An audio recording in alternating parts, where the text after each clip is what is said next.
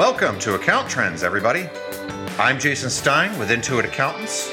My co host, David Bergstein, and I are excited to be with you every couple of weeks to share the latest news, interesting perspectives, and hottest trends in the tax and accounting world. We'll have special guests on the show to help break these trends down and give you food for thought as you find new ways to deliver for your clients. But most importantly, we plan on having some fun while doing it. Welcome.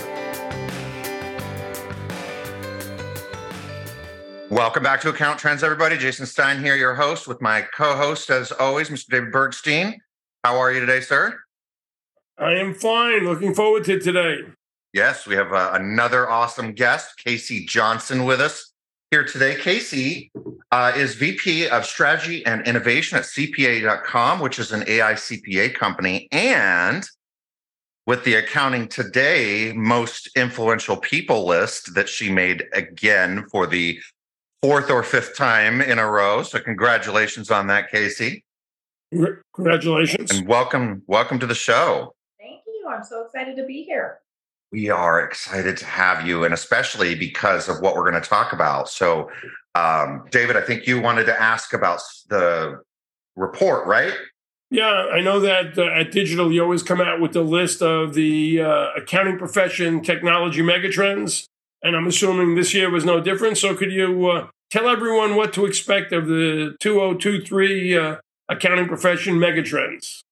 Absolutely. Yeah. So, we've been doing this for a few years. Um, each digital CPA in our president CEO, Erik Asgeirsson's keynote, he rolls out in the digital CPA update the uh, forecast of kind of what the hype cycle will look like specific to accounting and finance. Um, you know, Gartner every single year they publish dozens of hype cycles and they've got hundreds of different emerging technologies plotted on them. They don't do one specific for accounting and finance though. They have them for many other industries but not accounting and finance. So what we started doing a few years back is taking their framework and all of the different emerging technologies that they do plot looking at those from a lens specific to the accounting and finance profession and the role that we play with um, you know different business different size business clients. And then we plot about a dozen of those emerging technologies uh, on their framework eh, of the hype cycle and just kind of look at what is going to be impacting um, what's maturing the fastest and what we can expect to see from technology in the coming year. Can you, can you give us some specifics of what we look to expect on that hype chart?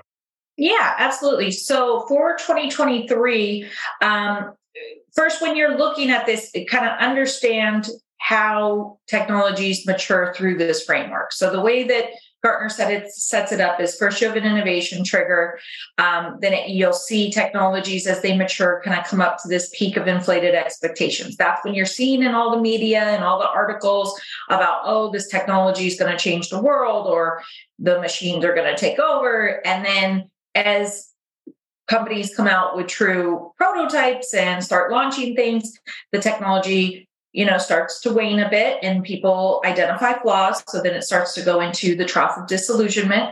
And then it comes up this slope of enlightenment as the maturity kind of in the technology works itself out. People are really having good practical use cases and implementations of the solutions. And then it goes into its plateau of productivity where you really see okay this is not necessarily we're not talking adoption. We're not saying oh it's reached its plateau of adoption, but it's showing this is what the technology is truly capable of producing. So for 2023, few that I'll just call out. Um, we've got AI on here a few different times. We've got it in both machine learning, which is just coming out of trough of disillusionment and into slope of enlightenment. And then we have RPA. So lots of acronyms here, but uh, RPA stands for robotic process automation. Um, and we've seen tremendous adoption as well in this, but why we're seeing this kind of reach that plateau of productivity is that the systems have become so mature that even McKinsey shows that the um, AI model has had a 94% improvement in uh, their training speed. So, RPA, in terms of what it's capable of doing, I think we've got a pretty good understanding there. Yeah, I've been following RPA. I guess I've taken a couple of AICPA courses. They do some courses on RPA. Uh, and, and it's really moved forward over the last couple of years. I guess it's becoming more drop and drag uh, to put together automation, so it's making it easier.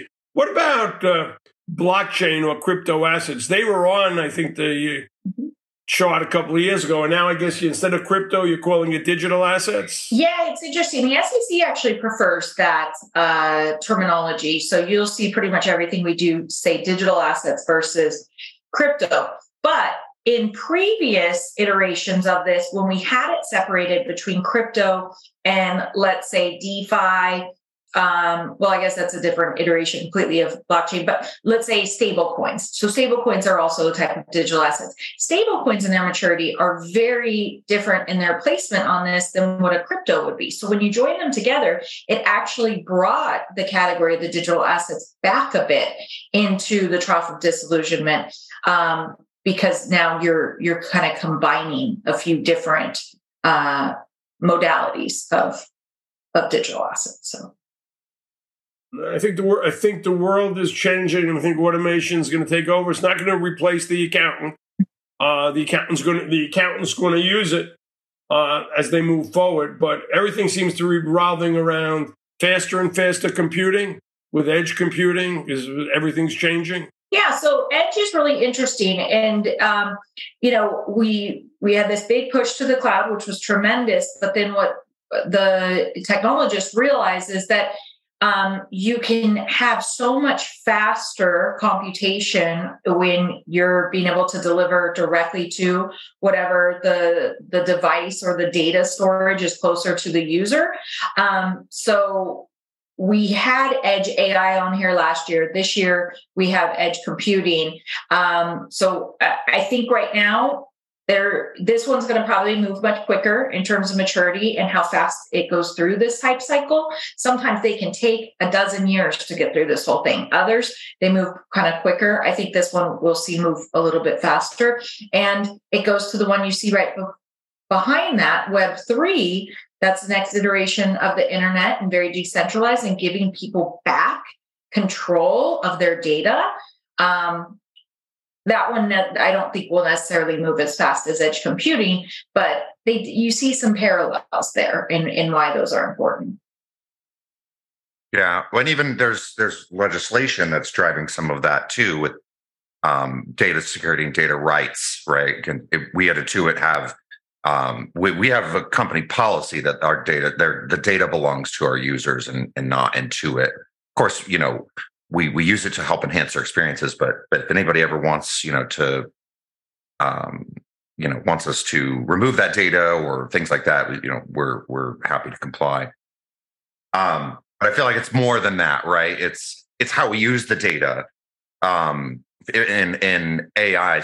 Talk a little bit more about that. It's interesting. Well, there's so much data too, and you, people will notice on this version there's data lakes, and you may wonder, okay, what's what is that? I hear data lake, I hear data warehouse. So, in let's just talk about an accounting firm, right? In an accounting firm, you have massive amounts of data, both your own firm data, you have client data, um, and in multiple different repositories, different software systems, locations so a data warehouse is more filtered data that is constructed and it already has been cleaned up.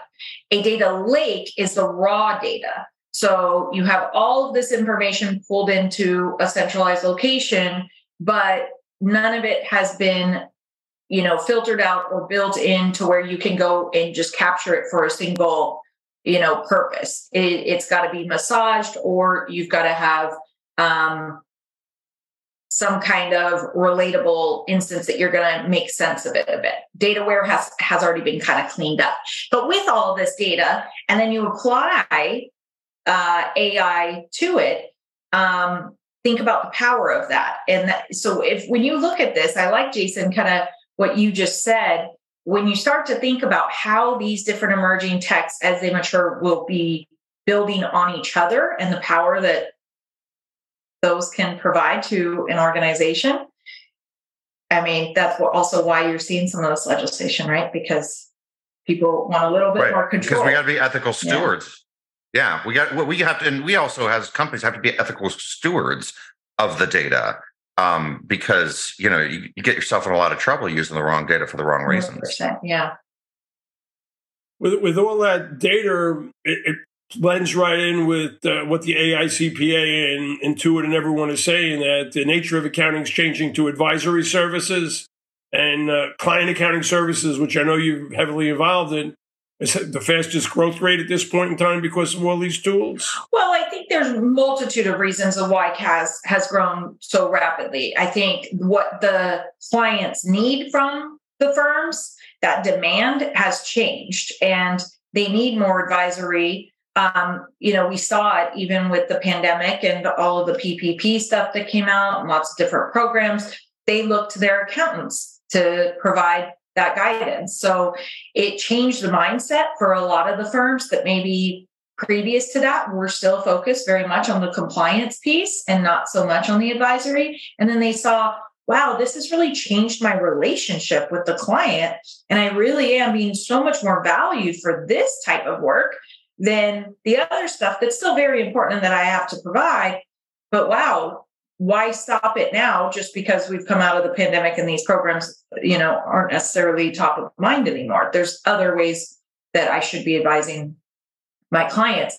And you know you notice on this hype cycle that we have both predictive ana- analytics as well as prescriptive analytics. That's another thing. You're taking data you're layering different ai systems on top of it but where are they at and how are firms using them? So like um, predictive analytics of being able to say, okay, this is what's going to happen versus prescriptive, where the machine is actually telling you this is this is what you need to do to change so that you don't end up X Y Z, or this is you know what you've got to do. Um, regardless of which of these tools a practitioner is using, though, to your point, David, I completely agree. Yes, automation is going to happen and it's going to take away a lot of those rote tasks, but garbage in, garbage out with your data. And if you're not helping your clients to understand what their numbers really mean or make sure that the data is good, it's all for nothing what the systems will tell them. Or they may not even understand it. Yeah. And you're that's such a perfect conversation. Great segue too, David, because data insights are are still so early stage to be able to leverage effectively in advisory conversations, but they're there and we can start leveraging them. And, and we're doing that stuff, you know, from a technology perspective here to Intuit as well. But, you know, it sounds like something straight out of a fairy tale to have predictive analysis tools and prescriptive tools that say you're heading in this direction you need to take these actions to get back on track because you're out of line with what success is going to look like for you in the next, you know, well, however long, six months, a year. Uh, just just imagining tools that can do that is mind-boggling. And yet we're facing that reality. And in all industries, think about we're looking at this under that lens of accounting and finance. Think about it from a different industry of like what some of these technologies could do, like healthcare. So okay, here's what your little Oura ring or whatever device you're attached to is telling us, and this is the the how we're predicting your health to be over the next one, three, five, ten years. But what if you layer on top of it the prescriptive? So when you start thinking like, so my ring's going to tell me to go do push-ups. and, and, that's the power of these business and intelligence tools that people are adding on to their uh, software to be able to give them the information back and tell them exactly what they should be telling their client to do. So uh, that, that's the future. And I'm glad you tied the the alternate inter- industries to that. There's something probably to that in that when we think about uh, innovations that are being driven forward outside of not not outside of but not exclusively mm-hmm. within the tax and accounting profession, right? Uh, and the, the technologies, and that's why data is such a big thing because it's it's huge in our profession. But I mean, data is important to every industry in some form or fashion, uh, whether it's through the through the accountant or through you know other channels. And and I think it'll be interesting. You know, I would imagine that when you have more players interested in seeing the progress of of you know that space, that we're going to see it evolve at a faster rate. Oh yeah, exponentially. I love it. And I I look at other industries and different um, innovators in them. And I just read about one, I can't remember the name of the company, but they're in Africa and they're taking, you know, blockchain takes a ton of power to, you know, support the the systems and and the actual hardware that runs it all. Um, and they're capturing the uh, like the, the propane emissions that go up into the air that you see those big things you drive by and they're just shooting fire flames out into the air. They're capturing all of that energy to then put back in power. So it's not just going out into our atmosphere. And so i look at all of these different industries and how these um, innovators are really changing things.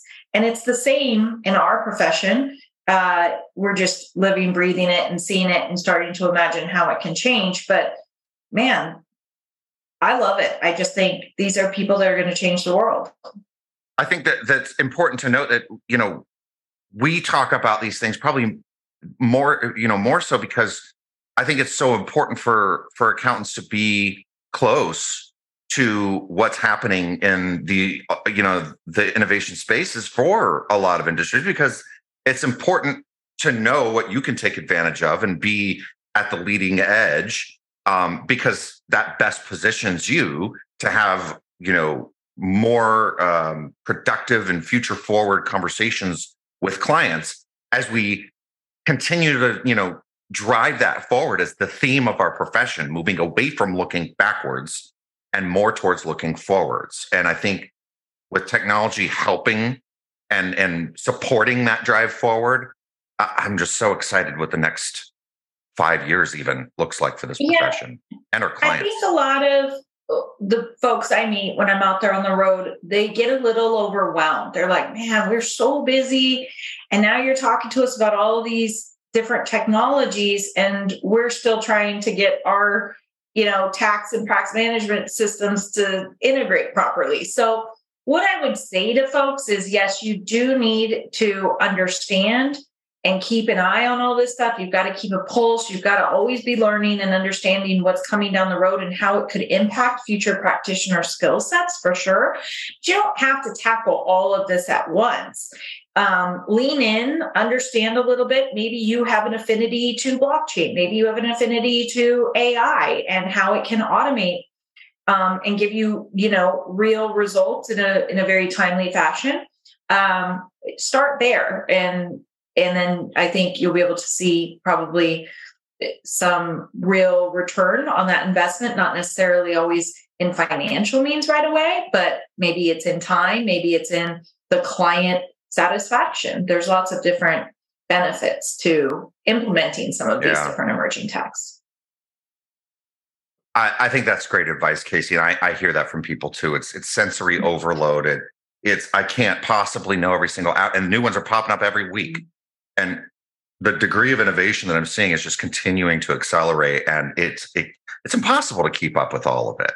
Um, so you you just you know subscribe to podcasts and things like that are great ways to just sort of get that information in pieces over time. Um, but I think it's really just making sure that you have a um, an awareness of it right at the at the very start. You know that there's lots of innovations happening. Um, you know, try to um, well, that alone just helps kind of keep it top of mind, and then you you make little efforts to to try to stay on top of them. But I mean, yeah, we've been doing. We're on we're on our you know next year of our our podcast here with me and David, and we've met with I mean so many amazing people like you, and it, there's still so much to learn uh, about the industry at large, much less just the technology innovations. It's important for every accounting firm to really have a strategic plan and change it and let it be continuous, roll it over every year and know what's going on. So it's it's you never stay the same, otherwise you're going to fall behind. You got to keep That's watching forward. Especially now, you are so right, David. Well, we are just about at time. Um, Kacee, last question. Um, well, last double part question. uh, what is your favorite or biggest aha moment coming out of the report, the Megatrends um, report? And then uh, for those that may not be familiar with it, where can they go to learn more about it? Uh, yeah, so I hopefully you guys can upload it to the resources. Otherwise, you could go to cpa.com. We have a whole page on research and innovation, and we publish this stuff pretty regularly. I know we're putting one out um, next month that will have this in it. Um, as far as my biggest aha moment, it you know we see some of these stick around for a little bit and they take a little while to mature how quickly some of the artificial intelligence platforms have matured through is what was my bigger aha moment. So, what I would like to see is that the implementation and the adoption of these technologies, now that they have really shown their value and what they can do, speeds up and that we get to that majority uh, working in them and not maybe the uh, early adopters. Yeah, I, I, I 100% agree with that, Kacee. Ah, perfect. Well, that's all we have for today. Kacee cannot thank you enough for taking the time. To come join us on the show and share your thoughts and share uh, some of the highlights of the Megatrends report. Thank you so much for having me. It's great to chat. And thanks everybody out there for listening. Until next time. Thanks for listening. Please follow us on Apple Podcasts or Spotify. If you like what you heard, please leave us a five star review. If you want to learn more about any of the topics discussed on the show, visit intuitaccountants.com forward slash podcast. Account Trends is produced and edited by Luke Johnston. Copyright Intuit 2022.